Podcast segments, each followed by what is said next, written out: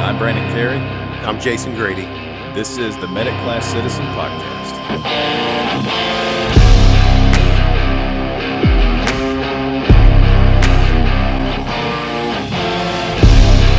All right, everybody, welcome back. So today we have an episode that is covering a topic that's pretty heavy, and it's it's a topic that we've wanted to discuss for a long time, and we just didn't really know how to bring it up or how to go into it. Um, we're going to talk about a patient population that has gone unnoticed for decades. We just wanted to start this off with a disclaimer.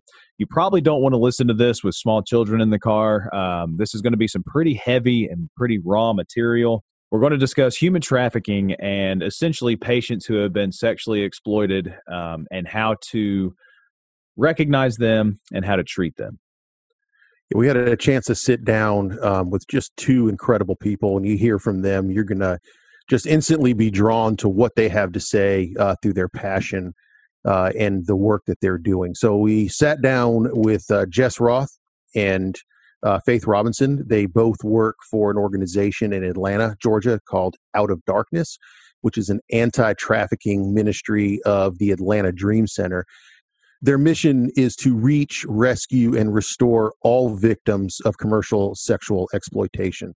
So Jess Roth uh, got in uh, involved with Out of Darkness several years ago as a volunteer, and then started working for them full time. Uh, she is uh, the community training coordinator, and Faith Robinson is the outreach coordinator uh, for Out of Darkness. Uh, these two women have dedicated their entire lives to literally going in the trenches uh, and making uh, relationships uh, with these women and children who are being uh, trafficked and exploited. they go out at all hours of the night. Um, and they have really done some good work, and they don't just understand they actually live it with these women they do, they form relationships with them, friendships with them, uh, and their ultimate goal to be able to get them out of this uh, horrible environment. As you hear from uh, Jess and Faith and what they have to say, um, I think, uh, like Brandon and me, you're going to start thinking back to patient encounters that you've had and some of the pieces of the puzzle here are going to are going to start fitting and you're going to realize that you have actually come across uh, people who have been exploited and trafficked uh, and that some of those signs there you just weren't familiar with. And I think that's really going to help us treat these patients uh, in the future. Yeah, and in fact, it was an incredibly sobering statistic to hear that over 50% of human trafficking victims come across a medical provider at some point in time.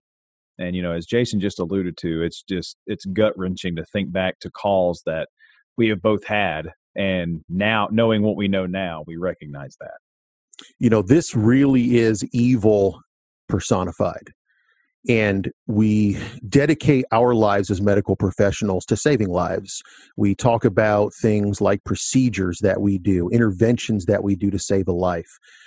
This is something that we literally will be able to save a life and impact another human being simply by the way we recognize and interact with them. So, after listening to this episode, we really hope that you guys develop the same passion that we feel for this subject now. And if that's the case, we really want you to reach out and go to our website, www.medicclasscitizen.com forward slash out of darkness. We've thought we've we've decided that it's incredibly important that we share these resources that uh, Jess and Faith gave to us that we share these nationwide resources so that listeners all over the country and all over the world can find resources on how they can a get involved or b they can provide an avenue for a human trafficking victim to have a, a way out. So um, visit our website at that link and uh, look through those resources for more information there. All right jessica and faith thank you so much uh, for joining us. Uh, what we're asked you guys to come and talk about today is something that I think a lot of people uh, may loosely know about, but not uh, too in depth. And I think this is one of the more important things that uh, just not in not just in EMS, but in healthcare in general that uh, we really need to know about and discuss. So, would you guys just kind of introduce yourselves and tell us uh, the organization that you're with? Um, Yeah, I'm Jess Roth and um, work with Out of Darkness. I've been there for five years now. And Out of Darkness is the anti sex trafficking department um, of the Atlanta Dream Center. Um, so we do many different outreaches in the Atlanta area, but also run the Georgia um, sex trafficking hotline. Um, have rescue teams that go pick up women who call for help, and then we have a safe home. Um, it's crisis safe house, so we house the girls and then help them get um, placed in a long term program that can help them rehabilitate. So that's kind of what we do. Awesome. Faith, tell us a little bit about yourself. Yeah, so my name's Faith. Um, I have been volunteering with Out of Darkness for about five years. Um, I moved here from Illinois to kind of get involved. I read a documentary or watched a documentary, read a couple books. Um, heard that Atlanta was a hot spot, so I came down and um, started going to the clubs. Um, I did strip club ministry and outreach for about five years, um, and then came on as staff in February. Um, and so I'm actually the outreach coordinator um, for the for Out of Darkness. And so we do strip club ministry. We also do street outreach um, in some of the red light districts in Atlanta, and then we also do outreach in the jails. Um, so I'm kind of over all of those. So before before we move in uh, to some of that, tell us uh, a couple more things about yourself. What kind of ha- what has drawn you personally, each of you, uh, to this type of work? Um, well, for me, it started through um, my church. Actually, I worked at a church, and they had done some stuff with um, trafficking, a fundraiser for Out of Darkness, um, was on a mission trip that had um, started a anti-trafficking ministry there um, in Bulgaria, and it was just the Lord kept everywhere I turned. That's what I saw, and so that's kind of how I got started in it, and then um, found Out of Darkness a way to get connected in the Atlanta area and just fell in love with the work that they do and the women that are there. Mine's a little less moving. Um, I was like, cause someone asked me recently and I'm like, where did I, why did I first like start getting interested in this? I was 17 looking at Hooter applications, like, you know, about to graduate, go work there. And I started, uh, I found Christianity, became a believer, and started just hearing about the horrible things that happen when you start going down that path of selling your body, essentially. Um, and so that which it just really moved my heart because you know I could have definitely seen myself in that situation because I was believing the lies that our culture and our society has told me told me you know about my body being a commodity you know and I, yeah i'm going to work that and i just i saw the other side of it when i stepped back and read and watched like some real stories of that. And so that completely changed my perspective. Um, and then i just went the other way and it's like i'm going to help everyone like not everyone but help the people that i meet just you know to to find the truth in that lie um, and be able to escape that that path that leads to some really dark and horrible things. Um, and i think yeah, it's been neat because these girls, these women that we meet, I mean, they come from, you know, a horrible situation, but they're still people, you know, and I think that we like to sep like we like to see it as something that's in another country or something that's never going to happen to us, but when we meet them and talk to them like they're normal people that just made some bad decisions because of, you know, some some luck not luck but like different things in life that came their way. And you know some things that happened to them and but they're still just like anybody else. So let's define that if we can. I know we, we use the word trafficking um, define for us a little bit about what you mean by tra- uh, trafficking and the kind of the different levels of it. Um, you know we can we can get into in, in, a little bit about ages and specifics but um, Jess, what do you actually mean by trafficking or trafficked people? Right. So, um, with trafficking, the it's anybody who is um, their body is sold. Somebody else is selling their body either through force, fraud, or coercion. Um, but we also there's such a stigma with trafficking, or I guess a common misperception that it means that you have to be kidnapped and then taken to a different country, similar to the movie Taken. And so that's what a lot of, even my brain of trafficking, what it was like. So um, now we're starting to use the term um, commercial sexual exploitation, and that's in the industry, I guess, now is a more common um, definition of what it is because their trafficking could also be exploitation through the porn industry um, in the strip clubs. Not everybody's there by choice, or they have a pimp running them in the strip club and then selling them after. Um, so there's definitely just different types of exploitation that happen. So I would say that's probably a more becoming more widely used as commercial sexual exploitation. But it's anybody that's um, a person is being used um, by force, fraud, or, or coercion. So when we whenever we define it, I think another very important thing to know is specifically the scope of the problem. I mean, how how big are we talking about? And and you can both you can go into both locally here in the state of Georgia, but nationally and globally, if you know. I mean, just how how many uh, people are are exploited uh, on a you know within a given time frame. So statistics statistics are really difficult in this industry because it's so underreported. Um, people don't like to report themselves as being exploited or trafficked. And even the women that we see in our house, um, they don't like to, until they call us, they wouldn't necessarily think of themselves as being exploited or trafficked because of the mind manipulation that happens. Also, it's very underground. So, all of these statistics I'm going to give, you have to kind of know it's very broad.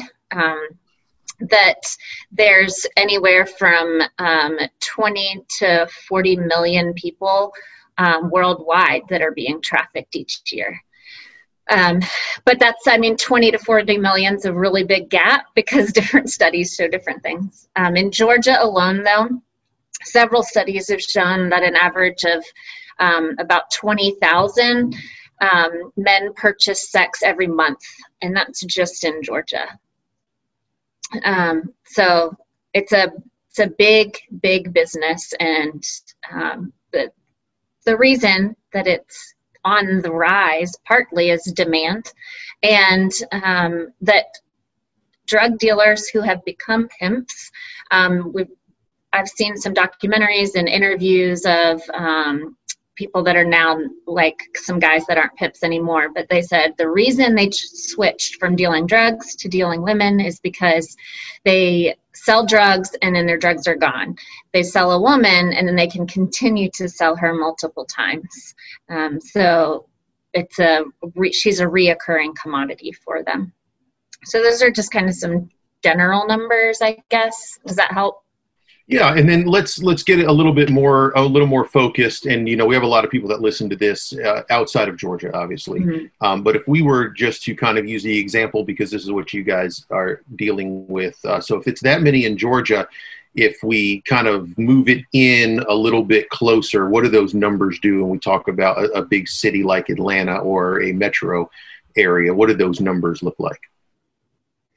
Um, so within the metro Atlanta area, I'm not I wouldn't be a good um, I wouldn't have a good number on statistic wise, but I would say that it's not all metro Atlanta. Like over 50% of the buyers come from outside 285.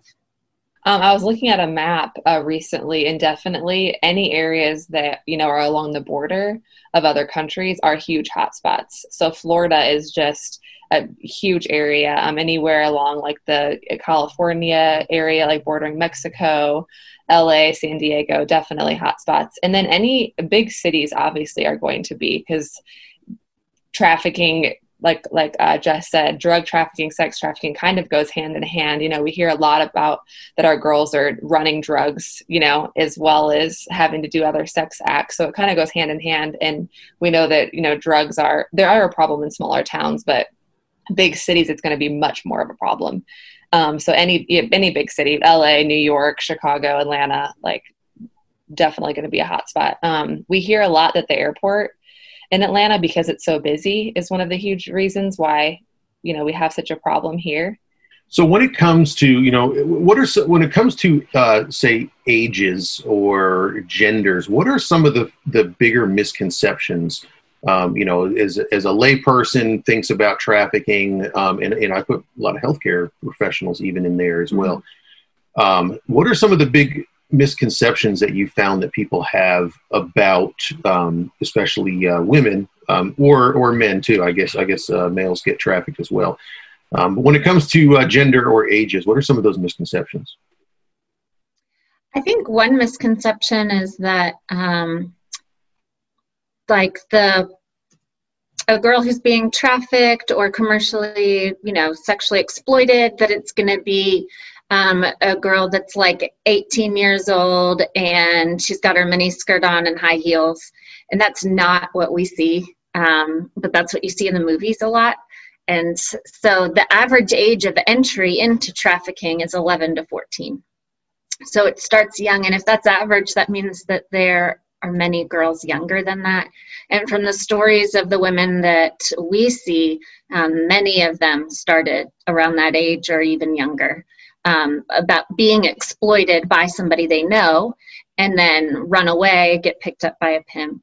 Um, and then also, I think one of the shocking things to me as I got into it is that it also is a lot older. We'll have women that are 50 years old that come to our safe house um, because then that's not who I would normally think of, but because they've been exploited their whole life, they might not be controlled by a pimp right now, but they're still prostituting because that's the only way they know how to make money.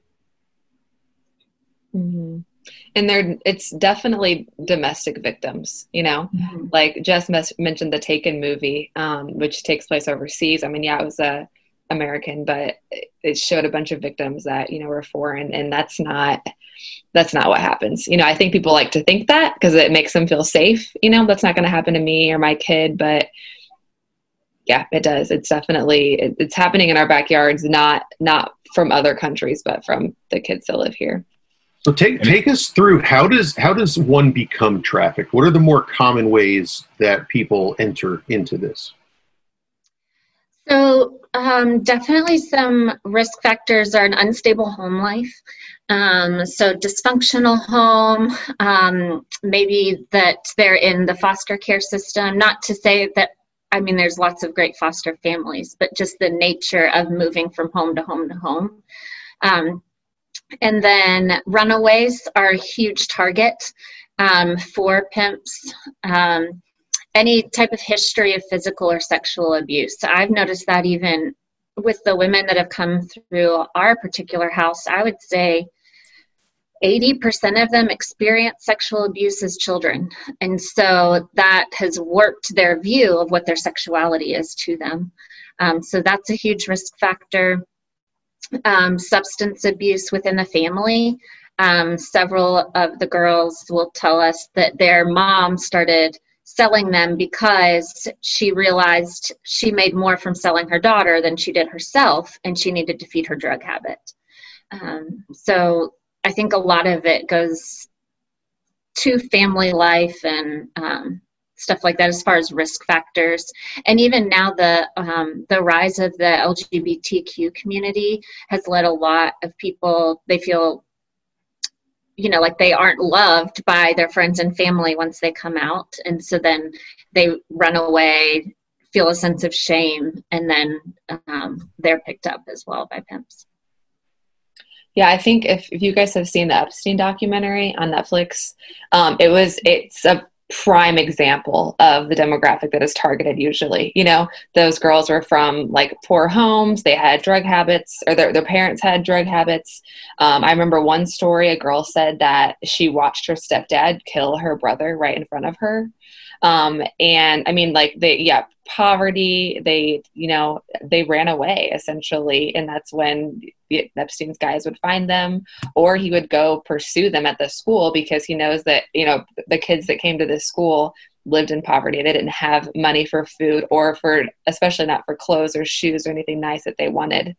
Um, and so that's that's a huge huge risk factor. Um, i just googled today just to see like how common it is for the for the kidnapping technique to happen. And Polaris is this big uh, uh, like research group that does research on um, trafficking and things, and they said that less than ten percent of g- boys and girls that get trafficked um, are is going to be like a kidnapping in like a white van, um, and so that's that's kind of huge to know. That's that's what we expect it to be, and it's it's not going to be like that. So I think um, focusing on the social justice issues of race, poverty, like, you know, not as good schools in some areas like that's a way better time and en- place to spend your time and energy than like worrying about the um, like the wayfair and the pizzagate things that we have heard about recently yeah, and unfortunately, it's those the the white van stereotype that uh that people have. That's what they're looking for. That's what they expect. I mean, there's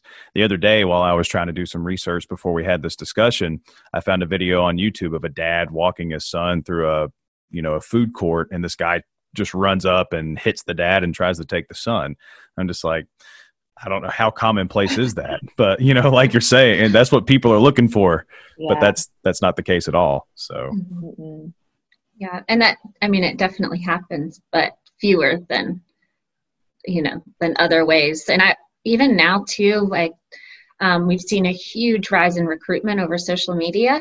So that's a big um, target area. Is the pimps are smart? They're going to go where the where the kids are, and the kids are on their phones. So that's a huge recruitment tool that also broadens, you know, the broadens the pool for pimps to look for kids because it's not always the runaways now. Now, you know, they have the affluent child who has access to phone and computer and is looking for somebody to love them. And so they gain this false sense of security with a stranger over social media, chat rooms, stuff, and they like to be told that they're beautiful and pretty and you know, they they know the ways to manipulate. Um, so that also, you know, just broadens the the spectrum of girls that and boys that can be trapped. And when you say recruitment from social media, are you talking like they'll go as far as DMing or like private messaging mm-hmm. whoever they're going after, or are there websites that these kids are going to? Um, both.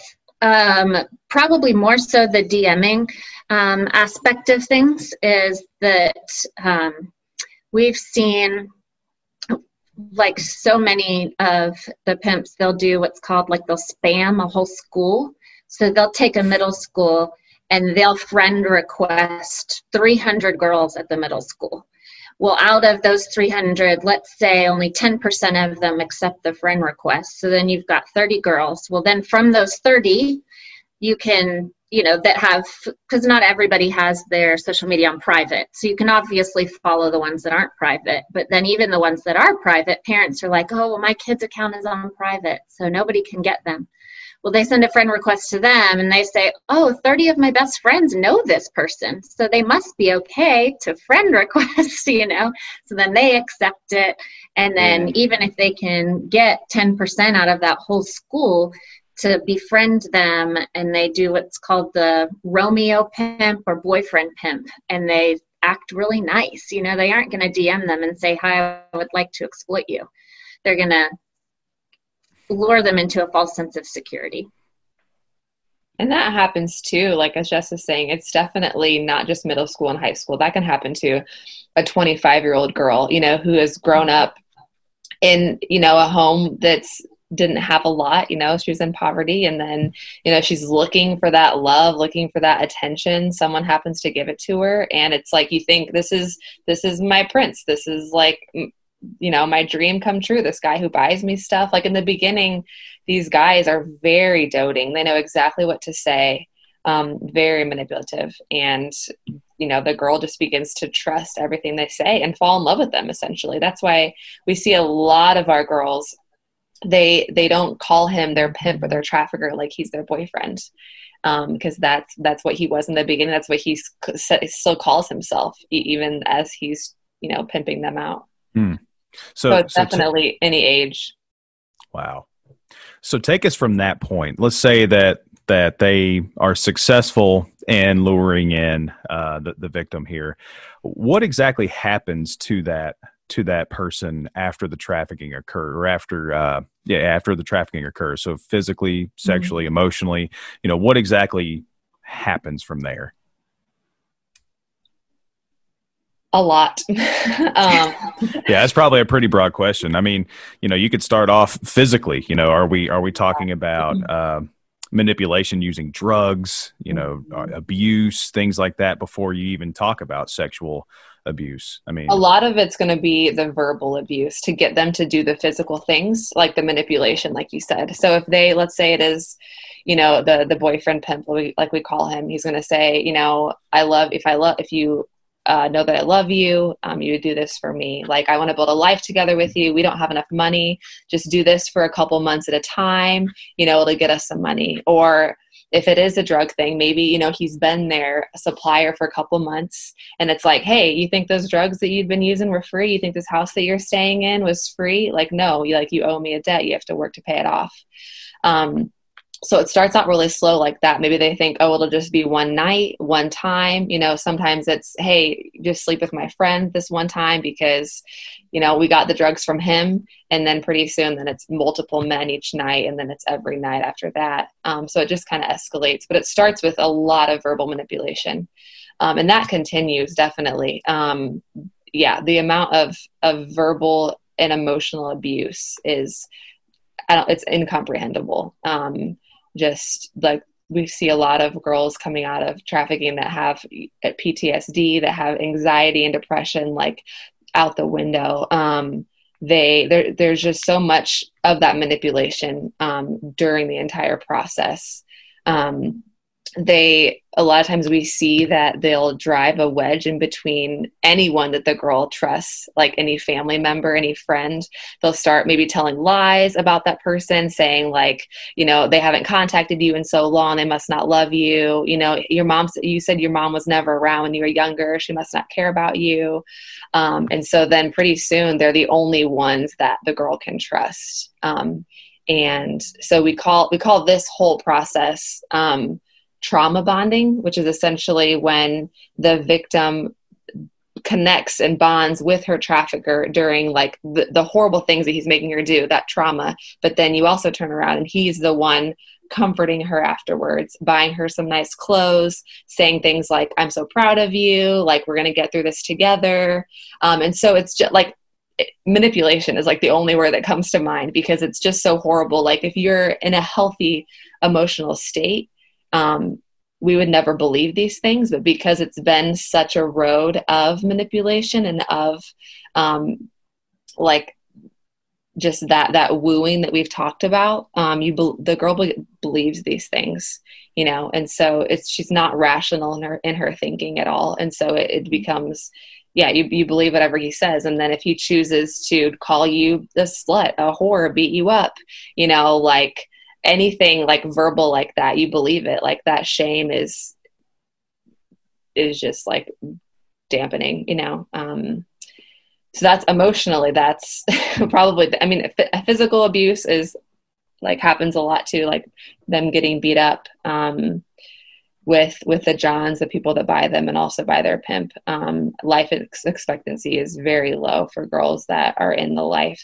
Um either because of homicide or suicide or the drug overdoses. Um, that's very, very common. And, yeah, and drug, connection allude- to drugs is huge, I would say, because the the pimps have either used it as a way to control the girls, or the girls are also using it as a way to numb because they don't want to remember what they're going through. So they continue to use drugs as a way to escape. So so this is this is the part and, and I, I feel like we have to ask this question um, because uh, you, you alluded to the fact that so much of what we think we know we see on law and order and um, taken and um, i'm guessing it turns out that that's just not really what the what the case is what the case really is take us through you know faith i think you had you had said that this becomes you know they say oh it's going to be one time and then it becomes multiple times multiple times a night take us through now kind of the the sexual part of this um, it really is. I mean, it really is multiple times a night, every night. Um, and then I'm guessing uh, that the people that are buying these girls, um, I would imagine, could be pretty rough in other ways. Uh, that things are the sexual contact is not just what we would maybe consider typical. Can you talk about any of that um, that kind of leads to that increased trauma? Yeah, I mean, it's not going to be like a romance movie, you know. Um, very forceful. Uh, there's a stat that says, um, well, I'm sorry, I, I jumped tracks. Um, a lot of it's forceful and violent because that's what we've seen in the we see in the porn industry. Um, mm-hmm. A lot of men that are purchasing sex are heavy porn users. And the stat that I was going to say is I found that 88% of porn videos, any kind of sexual video, is violent. Um, 49% of them contain verbal aggression. And then in in porn videos 95% of the responses from those violent acts or violent aggression was the women were responding like in a neutral way or showed pleasure from those things. So we're seeing a, com- a complete skewed reality in porn. Men are watching that thinking oh this girl you know girls like this. This is okay to do to women. Um, i'm gonna go do that. And then if they do purchase sex the girl sh- she's there. She has to do whatever the guy says you know like he is paying for the ability to do whatever he wants to her. Um i don't i don't think it's things that we could ever imagine um, that happens. I've heard stories of things that you know have happened to women and things they're forced to do and it literally makes you like want to throw up. It's so nauseating to think that one human being could make another one do the kind of things that he, he's making her do. Um, yeah so then obviously from that there is a, there's a lot of you know stds that are going around a lot of unplanned pregnancies and therefore like forced abortions which you know if you have so many abortions in your life that's going to impact your ability to be able to reproduce later you know on your own. Um, and so there's just that that trauma that carries out through their entire life. You know, we read it, we hear about girls that are, you know, raped one time in college and they're suffering from it mentally and emotionally 30 years later in their marriage that's healthy and good they still have like recurring either flashbacks or they you know they they can't experience any like pleasure in sex because of that one time rape you know which i'm not saying that that's that is should happen you know because that was a horrible thing. But when we hear you know about girls that are being raped like 10 12 15 times a night for 10 years like that's obviously going to have like unimaginable damage to them um, and physically too you know? And that's why i'm really glad that you guys are doing this podcast because we can talk about the things that you could see um, because eventually the pimp's going to have to take the girl to the hospital, you know, or call an ambulance if something bad enough happens to her. And that's, you know, the chance that you guys would get to be that point of contact. Absolutely. And that's going to be one of the big sections that we talk about here in a little bit because, mm-hmm. you know, not only for paramedic students, not only for current paramedics, but I mean nurses, people whenever these patients come into the hospital, we need to we need to discuss identifiers you know and i know that there are nurses there are SANE nurses which are you know sexual assault nurses um, but i mean we don't have anything like that in the pre-hospital field. So you know here in a little bit i'd really like to bring that back up again. Yeah so before then um, jess take us take us through um, where is this happening? Um, mm-hmm. you know probably a lot of misconceptions about that. You know the the seedy hotel with the weird dangerous back alley. But where where is this actually happening? Uh, what's sad is that it's happening everywhere. There's not a one size fits all because it does happen in the rundown hotels. Like a lot of time on our street outreach, there's several hotels that are known to be brothels. It's known when you go up to the third floor, you get off, and then you say what kind of girl you want, and they send you to that room. So there is that kind of you know, on the back alleys, on the street type of thing. But a lot of it happens online too. So you can order a girl like you can a pizza. You go find a, you know, wherever it is, they go online and they say, okay, I would like somebody who is looks like this, has this color eyes, this color hair, this nationality, and then she'll just show up at my door. So um, it's happening. Oh, go ahead. Well, I was going to ask, whenever you talk about online, are these are these people having to try that hard, or are they having to use the dark web, or are they just going to a regular website? Yeah, regular website. Um, they're everywhere, and the girls advertise online all the time um, as a way to, you know, that's a big area of exploitation. A lot of girls that are being pimped out, their um, trafficker will also have a page for them on several different websites um, so that people can go browse and decide what they would like to order. Um, it also happens in, um, you know, people's homes. There was a girl, so sad. She was, um, her mom was a drug addict, gave her to her aunt and uncle. Her uncle started abusing her when she was in elementary school. And then he started selling her to her friends. So she would go to school during the day and seemed like a normal kid and then she would go home at night and be raped several times for money for her uncle and then she would go back to school. So it was happening in her own home. Um, it happens in um, the city in clubs um, you know hotels near the airport because businessmen will fly in. Um, then they'll you know purchase sex and then fly right back out.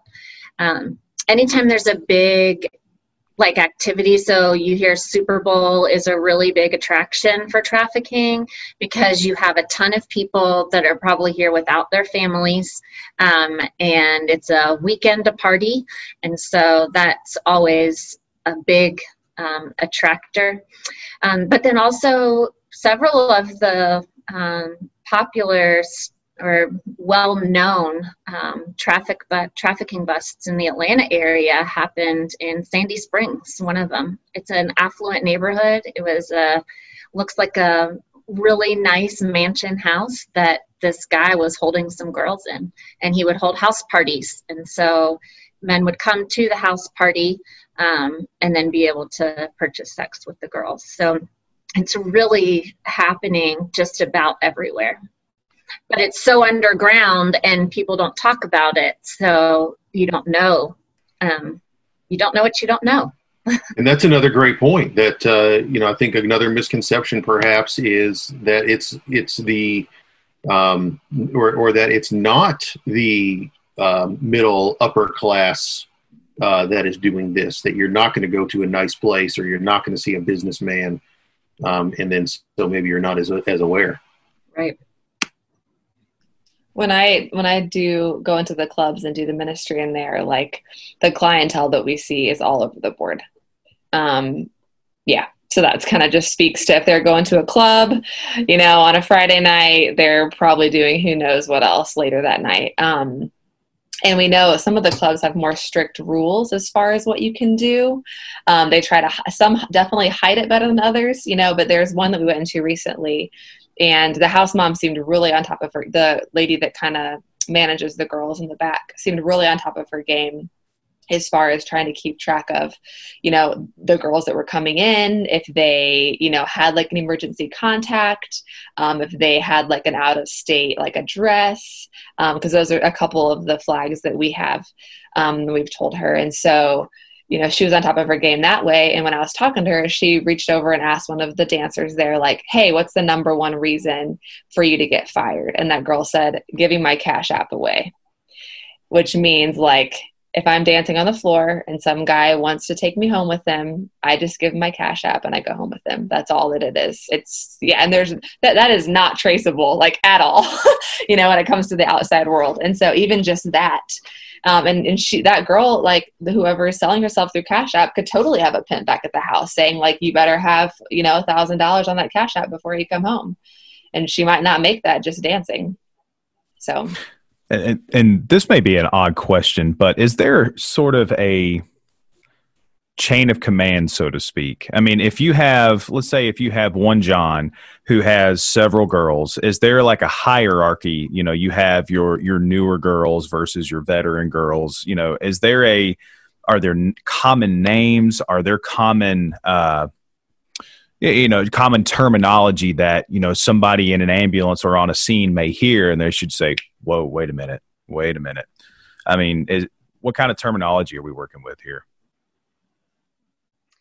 um, so yeah, there's definitely, especially with bigger um, you know rings that are going on there is a hierarchy and also uh, one of the things that I've learned is it was shocking to me that a girl who had been exploited herself would then start to exploit others. Because I would think, you, what's happened to you and how awful it is, how can you now be doing that to other girls? But it's a way of protecting herself. And so a lot of times you'll hear people talk about a bottom girl, which means that she's the she's working with the pimp and she's kind of the head girl and so she keeps all the other girls in line but in exchange for that she doesn't have to be pimped out herself um, so it's a protective way for her it's like the survival mechanisms that kick in for her um, so i guess bottom girl would be a terminology you'd hear um, not the word girl though oh yeah you just hear the bottom i'm the bottom Um, or no, the word I'm not going to say just in case this is a clean podcast. Oh. I don't have the bleep button ready to go. Yeah. Yeah. I'm, I am a master of editing. That's what you might hear. You yeah. Know?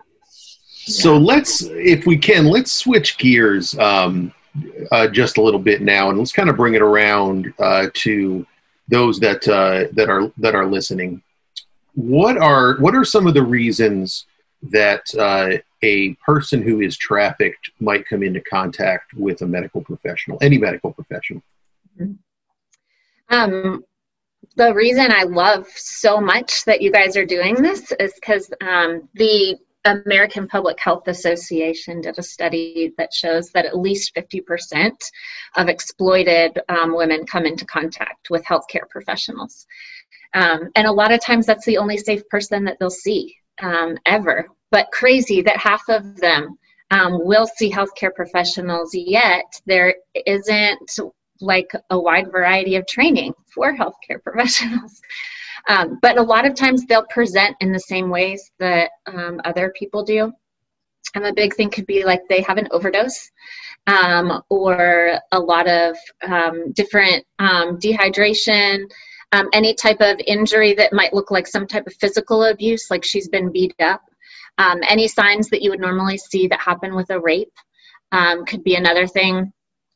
Um, that they could also present with um, like lots of anxiety. They might, mental health, um, a lot of times is a huge indicator of somebody that might present as like just some junkie because you have a girl who's terrified, she's not acting right because she's anxious, going through PTSD, all of these types of things. And so she might just be seen as like, oh, a crazy drug addict. Um, but that could be a huge indicator of somebody who's being trafficked. Um, poor hygiene um, is another one. Um, and it could also be that she doesn't understand, isn't able to answer questions. Um, usually, the pimp will answer all the questions for her. Um, we've heard of several cases of women who have said that they were deaf or their you know their pimp might be with them but also their pimp could be the bottom girl. So it might be that you have you know a 40 year old female that's with this girl. Oh she doesn't know what you're saying. She's deaf. She can't answer your questions um, because they are in control. So i guess those are some signs to look for um, and they're likely never going to be alone? Right. Yes definitely not likely to never be alone because um, they'll have their controller there that's going to be taking care of them. Now, sometimes they will if it's a situation that their controller's like worried that he'll get in trouble, especially with a lot of drugs involved. Um, but I would say more so than not, they aren't going to be alone. There's going to be somebody who seems very controlling um, a lot of times it's an older guy with a younger woman who just seems, you know, you kind of get that feeling like this situation's just off. Um, so you start to ask those questions of.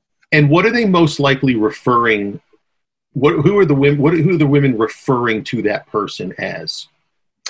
Usually a boyfriend, boyfriend, fiance. Um, yeah, I would say boyfriend, fiance. Some of them might say husband. Um, but you can tell that it's not a loving relationship. So, I mean, that's a pretty big sign too. If she refers to, oh, my boyfriend knows this. Oh, well, I can't do anything without him. Um, he steps in and answers all the questions for her. Um, but yeah, that's definitely one way that they'll, you know, talk about it. And they won't know where they are. Like you start, I'm just thinking through when you ask somebody, like, they're, you know, do you know where you are? Do you know your name? Can you tell me about this? You know, if they passed out or overdosed or something, and now um, they're seeing you guys, they won't know any of the answers to those questions, most likely. And they won't and, have any ID or anything like that because that will be mm, taken away as well. Wow. And that's a that's a big hint for EMS providers specifically because most of the time we have to gather that we have to gather ID, insurance cards, so on and so forth. Um, so with that to say, likely these patients will probably not have insurance either. I'm guessing. Oh, no. So it's it may be no. kind of like a uh, self pay situation where the the boyfriend, so to speak, may pay for her. I'm mm-hmm. guessing. Yeah, um, absolutely. Are there any kind of branding or tattoos or anything like that that these girls may have? Yeah, absolutely. The branding is a part of the manipulation and just kind of goes to that um, the way that the pimp breaks the girl. Um, and it's sad. You think of branding as like shows ownership. Um, so there's um, sometimes you'll see i think it's probably one of the biggest like images that goes around is a barcode that you see on the girls. Um, but i would say more often than not it's that particular pimp's like name that they might have tattooed. Um, so it's a hard identifier if you aren't if you don't know which certain things to look for in each community. Um, but what's really neat is now they're starting several you know police forces or whatever are starting um, databases for certain tattoos. So they might know well look this is common. We've seen three girls now come through with this certain tattoo and they've all experienced some type of exploitation. So then that'll go into the database for this local area like cobb county look for this tattoo when we talk about specific injuries you know so we you know, we just learned about uh, a high likelihood of drug overdoses. Uh, specifically, I'm guessing heroin and things that opiates that mm-hmm. highly addictive potential, uh, maybe altered mental status a little bit. What type of physical injuries? I mean, could we potentially have a certain type of bruising pattern on certain extremities or bite marks or things like that? Or is it just anything goes? I mean, what what have you guys seen frequently? I would say more likely than not, anything goes. Faith, what do you think? Yeah, I would say bruising and cigarette burns would probably oh, be cigarette common, which that's really obvious to see because those don't go away ever or too fast anyway. um, so I, that's something that I've seen in the club that's really hard to like not know or notice, but not say anything about when I'm talking to a woman and she has them all over her body, you know, um, because that's very obvious to be able to tell what it what that is. so those aren't in one area in particular. Those aren't in like m- more covered areas. Those could be on her arms. Those those could be neck, wherever. Yeah, mm-hmm. absolutely. Typically, when I've seen them, it's there's a lot of them. Um, like it's it's a frequent thing that happens to her. So. Mm-hmm.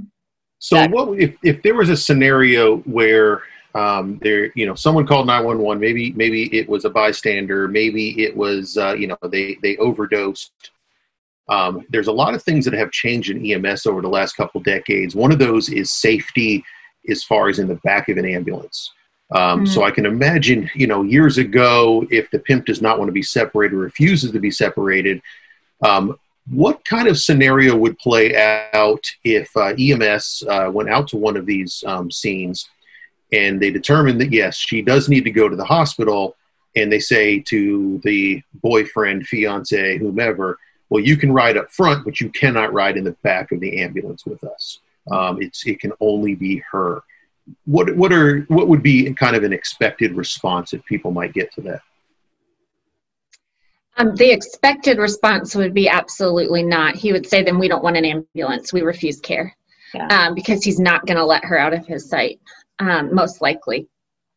Um, or if he really reluctantly says okay to that, you're going to see he's super nervous.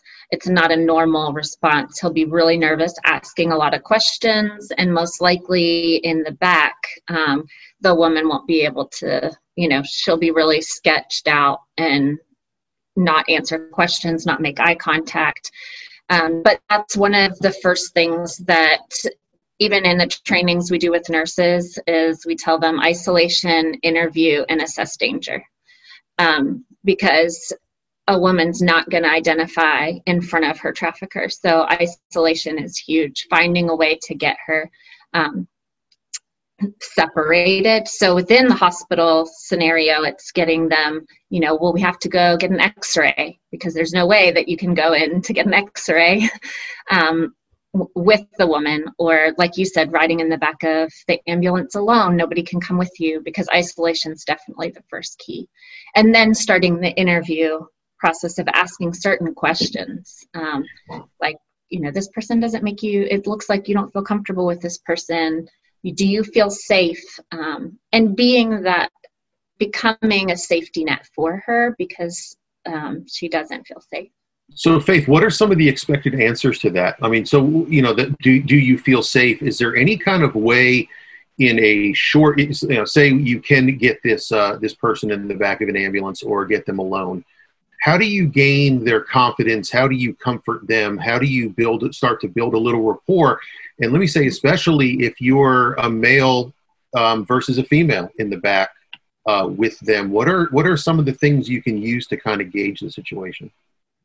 Yeah, um, I mean, definitely at, in the beginning, be kind of apologetic, um, not assuming anything. You know, like, hey, I just kind of noticed, I could be wrong. Um, you know, not like, hey, you look like, you know, you don't like that guy. um, and so just kind of go into it being like, hey, I just want to ask you a couple questions. Like, I've noticed this. How do you feel about that? And um, something that's coming to mind is their responses more like how they respond is probably more important than the words that they're actually saying mm. um, these girls are in like uh, especially if it has been an overdose or if they are obviously they're calling an ambulance, they're not okay physically, um, they're going to be in a state of crisis. Um, they're not going to be very sweet, probably. Um, you know, there's going to be curt answers, um, probably annoyed. You might get cussed out, um, and so just that that type of response is kind of key. Like they're on edge you know if they're used to always being with that trafficker that boyfriend you know and then they're not with him um, it can be very alarming to them. Um, on one side, they might be thankful because he represents danger. On the other side, he's also their only safe person, you know, that she knows. And so, where you can be a safe space, you're also kind of a threat because, you know, you're prying into her life. So, I guess being aware that you might get some pushback um, I mean, even some of the girls, you know, when they come into our safe house, they want to be there. They're so happy and thankful to us. If they decide they want to go back on the streets in a couple weeks, like they can turn like that. And then all of a sudden, we're the bad guys. We're keeping them in this house, you know, we're not letting them leave and all those different kinds of things. Um, and so just be aware of that. Um, and you know if she, she does respond kind of rudely like don't be afraid to keep maybe change your approach a little bit um, but don't be afraid to keep asking those questions because that's definitely a sign that something probably is going on. So you said isolate, interview, and then what was the third piece of that? Um, just assess the danger to see how how you need to proceed from there. Um, sometimes it might be calling law enforcement on your way to the hospital and arresting that person or making it to where he can't follow you into the hospital. I don't know how how much power the EMS has to make sure that the trafficker can't come visit her um, or how that works, but setting up those types of procedures to where she might go into the system as a Jane Doe. I know at Grady Healthcare System, because we work closely with a nurse there, but if they know that a um, person is been trafficked, then they change all of her information to there's like I don't know the right words, but there's some kind of coding they use to make sure nobody can come visit her. Um, so types of things like that, if you assess that it is a really dangerous person that might be with her. And in your experience, how how how much does law enforcement? Um, you know, does this happen so much that law enforcement they've kind of created separate task force to do this, or will you get a a, a regular you know a regular officer, for lack of a better term, to come in and start some sort of investigation? Yeah, so um, you might get just a regular officer that would come, but they do, the task force now in Georgia is growing. Um, and also, training is growing within the law enforcement industry so that they are able to notice and respond well um, to victims. But you're not always guaranteed that it will be somebody that's trained. Do you mind if I if I toss a couple scenario scenarios your way yeah. and you tell me what to do? Okay. So let, let's say that if you uh, after listening to this or after taking some type of training about extortion and uh, trafficking, what what should the paramedic do? Let's say if it's a patient refusal, if let's say a John calls her out there or calls us out there again, we're hitting all these signs of the patient's not making eye contact. She's claiming, or he claims that there's a language barrier, or she's deaf, or something like that. You know, we're hitting mm-hmm. everything you guys are talking about. Um, and it's a patient refusal. He says, I just need to make sure she's okay. She's not going to die, so on and so forth. And then we're not going to the hospital. We want to go back in service. What do I do? do I say hold on right here or do I wait until after I get the signatures and go back in service to call somebody? And who do I call? Right. Whew. Faith, you might be able to answer this better. I'm worried I'm going to give bad advice. no, my well, my first thought is, um, you, Jess, I'll let you answer. But my only question is, are you guys allowed to say this person has to go to the hospital? Like we are not comfortable. No, okay. Yeah, so so the rules for us are if they are able to if they're alert and oriented to person, place, time and event, so on and so forth, if they are considered competent, then we cannot make them go because that's considered false imprisonment and then we can be held liable for kidnapping. Right. Yeah. Um, is that also true for minors? So minors it gets a little fuzzy uh, there okay. are a few situations to where if they're an emancipated minor, if they're married, uh, or, or uh, if it's a, a, a minor who has a child who has been pregnant or who is pregnant, she's considered a mm-hmm. legal adult at that point. But outside of that, um, it's got to be the parent or the legal guardian, or in a situation if they're at school, the school resource officer or the nurse can de- delegate for them. Yeah, and I'm I'm sure the pimps are smart enough to know all that mm-hmm. and have yeah. all that in place. Um, yeah. So so typically, like like Brandon said, if it's a parent and they're with a 14 year old and they say, no, I don't want her to go to the hospital, well, they can make that they can make that decision too, unless you know unless they are incapacitated. On you know, if the person is unconscious, then you can't really you know that that becomes right. a, a gray area. And then we're going to get you know there, there there's going to be legal stuff going on there regardless. But I think that what Brandon's kind of alluding to is uh, everything's on the up and up. They, you know, they, they don't, they absolutely don't want to go to the hospital, and we have no legal right to, um, you know, essentially tackle them, tie them up, and throw them in the back of an ambulance. Right. Yeah. So I would think that probably if you've exhausted all of the ways to try to get them to come, but they absolutely refuse. Um, that it would be similar to what you would expect with um, if you're suspecting domestic violence, that after you leave the scene, um, calling and reporting. Um, and so reporting to local law enforcement. Um, also, you can call the um, National Human Trafficking Hotline to report um, and then it could also be, if it's in the case of a minor, um, they go through a program called Georgia Cares. And they handle um, all of the, they have to become wards of the state and stuff. So with minors, it's a little different. Our organization only does 18 and older. Um, so they would be a person to call. And even if you aren't able to rescue the girl that night, um, a lot of times if there's multiple calls into the um, trafficking hotline or local law enforcement, you know, they keep a record of, okay, we've had five suspected calls of prostitution at this house. and so then they might be able to do a raid. And we recently were um, got one of those from Lilburn. Um, there was a house that had had several calls of prostitution going on, and we have one of those girls at our house now. So, with your experience of actually performing exactly what we're talking about, going and saving these girls and pulling them out, um, how how dangerous would it be for the provider if we were still on scene and we just just discreetly partner still talking to them still assessing the girl and then we discreetly walk over to the ambulance by ourselves and on the radio say hey can we get law enforcement en route to this location possible human trafficking situation or something along those lines um, mm. Is that a bad idea could that turn into a dangerous situation what what are your recommendations for that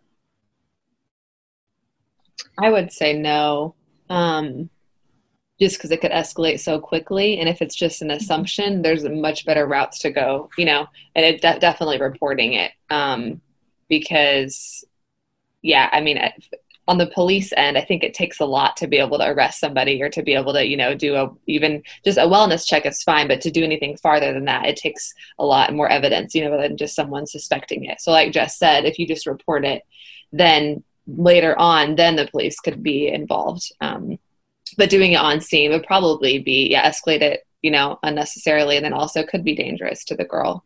Mm. Um, and let's say the other situation that we wanted to talk about where we actually do transport the patient. Let's say we get them to the hospital, um, and during that transfer of care, we tell the nurse immediately, you know, we don't call them in on the radio report and tell them that, but when we get there, we transfer care, pull the nurse aside to a private location and say, hey, I'm almost 100% positive this is a human trafficking or domestic violence situation. We need to protect her.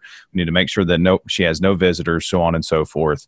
Um, is that enough? Or what if that nurse is like, eh, I'll make that decision for my own? I mean, you know, what what should we do in that situation? Um, I would think in that situation it will have to be up to the nurse because she'll be the one continuing the care. Um, I'm not how does like your reporting work when you do a report afterwards is that something you can notate in your report it is yeah we can definitely note that in our patient care report but i just i would fear that it may be too little too late by that point you know the patient may get discharged uh, from the hospital by the time anybody gets a hold of that yeah they start right. getting scared that they're going to have repercussions they start leaving you know against medical advice if they get any whiff of mm-hmm. oh no you know my pimp's going to going to get caught and the consequences for them may be severe. Right. So I would say telling the nurse, but then if you feel like she doesn't seem to think it's a big deal, maybe ask for the charge nurse um, that's on shift that night and see if you can talk to the charge nurse because she might be more likely to, you know, make sure she reports and follows up. And the reality is, like, the biggest thing that the nurse is probably going to do is just give her some resources.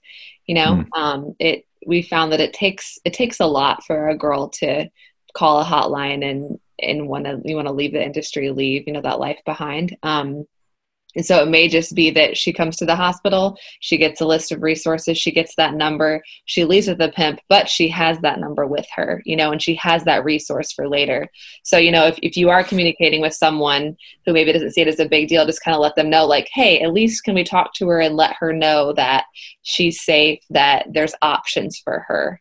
Um, options for options is just a good word to say. we're not assuming anything of you, but also like we're here if you need anything. Um, and so just kind of yeah, emphasize that, and that could be a, a good step. So, so, like so let, let me our, ask. No, go ahead, Jess. I'm sorry. Well, I was just going to say on our outreaches, um, we hand out, we call them hope cards because they're like a business size card. They just say hope and have flowers on them and have a number. They don't have any identifier of it being um, an anti trafficking organization. And so when we tell the ladies, like, you know, if you need any help um, or want different options, call this number. And then they have that for, you know, later on if they aren't ready to call right then. So, I mean, I mean, what what you guys are describing, I mean, is is uh, not just eye opening, but mind blowing. Um, how do you guys personally deal with this as you're as you understand more, but as you deal with this every day and with these young women, um, how do you guys personally deal with this? Therapy. like we definitely definitely have to make sure we're doing our own counseling and a lot of self-care um, just that self-awareness probably the same thing that you guys probably deal with you know in your jobs too like hey i'm getting burnout you know like i need to take i need to take this day just to myself you know yeah a lot of self-care just being aware of that. Um, it helps that you know we have coworkers that are doing the same thing.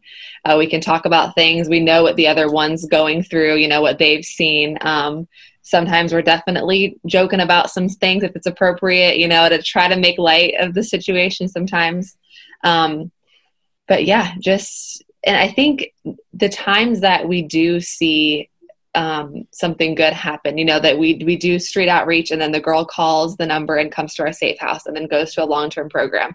Like just if that happens once every like six months, it's enough of like yes to get us to go back out there and do it for another year. Um, just because when you hear about this and you, and you see it in real life, even if it's exhausting, like mentally, physically, emotionally, like I, I forget who said it, but the quote is like once once you see it, like you're now responsible for it. Like you can't unsee it and it you know you're responsible to help. And so i think that's kind of what we all have. We started dabbling into it volunteering you know and then all of a sudden it's like i have to continue doing this. Like even if it's even if it kills me but it's not going to kill me because i have good boundaries and self self-awareness. Jess how about you? Um uh, so many of the same things. Um, counseling. Um, thankfully, Out of Darkness pays for us to go to counseling and our, of ourselves. Like, so that's really awesome that they value that. Um, also, one of my coworkers, Shannon, I love that she has a really long drive home. But she said there's a certain road sign that after she passes that road sign, it's kind of like a mental, okay, I'm leaving work here and then I'm going instead of taking on everybody's trauma personally. Um, so, you know, having that disconnect of like, while I'm at work, I'm definitely a lot more connected and feeling the women, but I, it's really difficult for me. And Jason, you, you probably knowing me and how I get invested um, with the lives of, you know, the girls that are there. It was hard to not carry that with me home so definitely having that mind break of like okay work and home. And then being able to have somebody to talk to like we have a great team um, that we can debrief with and say this is really frustrating day. You know i wanted to strangle this lady at the safe house. Um, we can make jokes like faith said that probably other people wouldn't think are funny because they're not funny things but it's just how you have to get through the day um, is having those people around you. And um, I have a great family support too. So having a support system helps. Well, and, and unfortunately, um, not everyone does what you guys um, are doing with that counseling part. And I think that is uh, huge. And I think a, a thing that is missed a lot. Um, as we kind of wrap up, one of the things uh, that we like to do um, with all of our guests, especially as we're going to talk about topics like this that are so heavy, can you share with us just off the top of your head, one um, just success story of uh, maybe a girl that reached out to you that came out of trafficking um, and got their and their life has just turned around um, and they're now on a good track. Um, yes. So the success story I love to tell, and it's what definitely keeps me going, is four years ago, I was on shift at the safe house one night, um, did an intake of a girl, and she had been um, just beat up by one of her Johns. Um, she was also high on heroin, just a really rough, messed up, um, but ready to start a new life. She was done. She said, I can't do this and live this life anymore she made it through, um, went to her long term program, graduated her long term program, um, got involved in the ministry school through the Atlanta Dream Center, um, and now she's on staff and we get to be on shift together. and so cool to see the transformation. Um, she just got married in May. I got to be at her wedding, and she also just found out she's pregnant. So, all of those things, it was so neat to see the the little joys in life that she'll say like even when we were planning her wedding she was like i never thought this would be me. I never thought i could plan a like that i would have a wedding that i could plan. And so it's so neat to just see the total transformation of the girl i met four years ago um, to who she is today. It's definitely one that i go back to when i get discouraged i'm like no but here's one like it was worth it so. faith what about you yeah. Um, mine, I haven't had a lot of experience working in the safe house since I do a lot of the outreaches. Um, so a lot of mine are just, you know, hearing stories of girls that are growing in their own, like in their own walk, whether it's like emotionally or relationally. Um, and my favorite one is uh, actually, I just thought of another one I'd like to share. um, so the the first one is a girl that I met on my very first night of outreach. She's like, "Oh my gosh, I've seen you here before. I know you," which could not have been true because I hadn't been there before. Um, but we got coffee a couple times, and she ended up leaving leaving the club um, going uh, through like a detox program because and rehab because she was she was running drugs through there um, and now she got married has a kid we're facebook friends um, and she's always she gives me like such nice things every Facebook post. Like, you're so amazing, Faith. Like, you're the best in the world. It's so like, oh, thank you. I'm not, but like, sparks a little joy in me.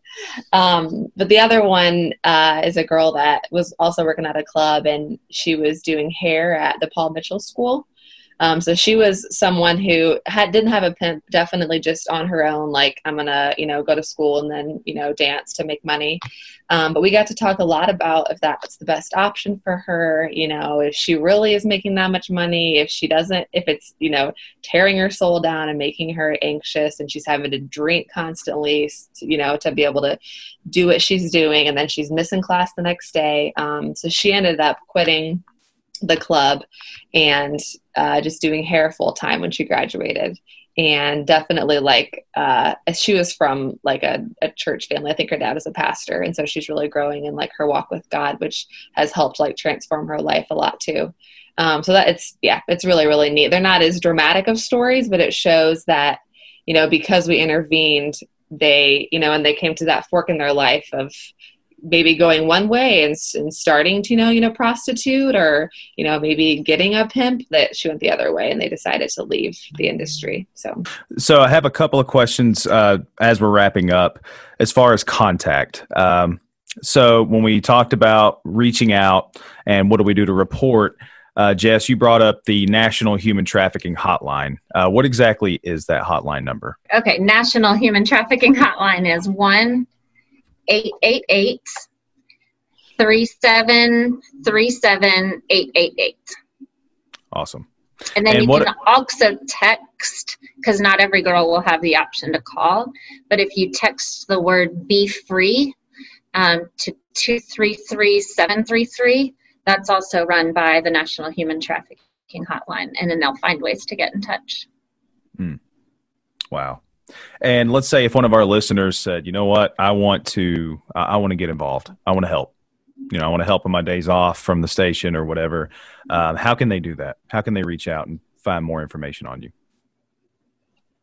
I just found something online. Actually, I did a quick Google before we did this podcast. Um, and there's something called healtrafficking.org. And it's basically a, it's a protocol toolkit for anyone that's in the healthcare field that wants to learn more. And I think it, it's it's trains you, and then also is in a format that you can train other people. So if they want to learn more, maybe and it, might have a lot more detail about exactly what questions to ask um, and that kind of thing. Maybe we didn't cover um, you know as much detail as we could have. That that's a really great resource. Um, and then you guys can always come work with us, volunteer with us. Um, yeah, give us your website and your contact information. How do people get in touch with you? Yeah, so they can contact. Um, my email is jess at atldreamcenter.com. And faith is faith at atldreamcenter.com. Um, the website, they can either go to outofdarkness.org and find information there or atldreamcenter.com um, because they're a parent organization. They'll have information there. That's how you can sign up to like do princess night. You can come do street outreach with us on saturday nights um, yeah. So a great and there's a lot of things like online if people want to just start following like through social media. There's so many different groups. Um, there's one called GEMS that does ministry in New York. Um, there's some global ones: uh, International Justice Mission, Exodus Cry, Free the Slaves. Um, that you can start, you know, hearing hearing these stories of girls and boys like getting rescued um, little tidbits of information to tell you how to be more aware. Um, there's a there's a ton of things thankfully that people are becoming more aware of um, and getting shared more. And is there a uh, is there a place for healthcare providers in your organization, such as paramedics, nurses, or is there a place for uh, police officers and law enforcement specialists to help with you know picking the girls up or screening the girls? Yeah, so we have several um, healthcare professionals and law enforcement that are on our volunteer teams. Um, we personally don't go into like the dangerous situations as an organization. We do have rescue teams, but the women are already in um, a safe place. So they're like this one that we just had in Lilburn. The police did the raid, and then we picked her up from the police station. Um, but as far as within our organization, one of the um, we have a registered nurse who helps do training to other nursing students or at hospitals. And so she's on our ambassador team. So when we get speaking requests, or she will go seek them out. And she does a lot of trainings um, at Kennesaw State University. Um, so things like that are definitely needed because we don't have enough and would definitely be of help to be able to train more, to raise awareness, um, to be able to go you know once the a certain like once an EMS provider has gone through the training and then they can go do other trainings for EMS professionals. Well, Jessica and Faith, thank you so much. Um, this this has been just absolutely wonderful. Um, thank you for the work that you're doing. Um, thank you for sharing uh, that work, and I really I really think that uh, based on what you've shared, um, there will be other lives that are impacted by um, the people that listen to this. So thank you. Yeah, thanks for having us. Yeah, it's been great to be here. You've been listening to Medic Class Citizen. If you like what you heard, check out our website at www.medicclasscitizen.com. Also, find us on social media where you can follow, like, subscribe, and share. Twitter, Instagram, Facebook, and we also have videos on YouTube. Thanks again for listening, and we'll see you next time.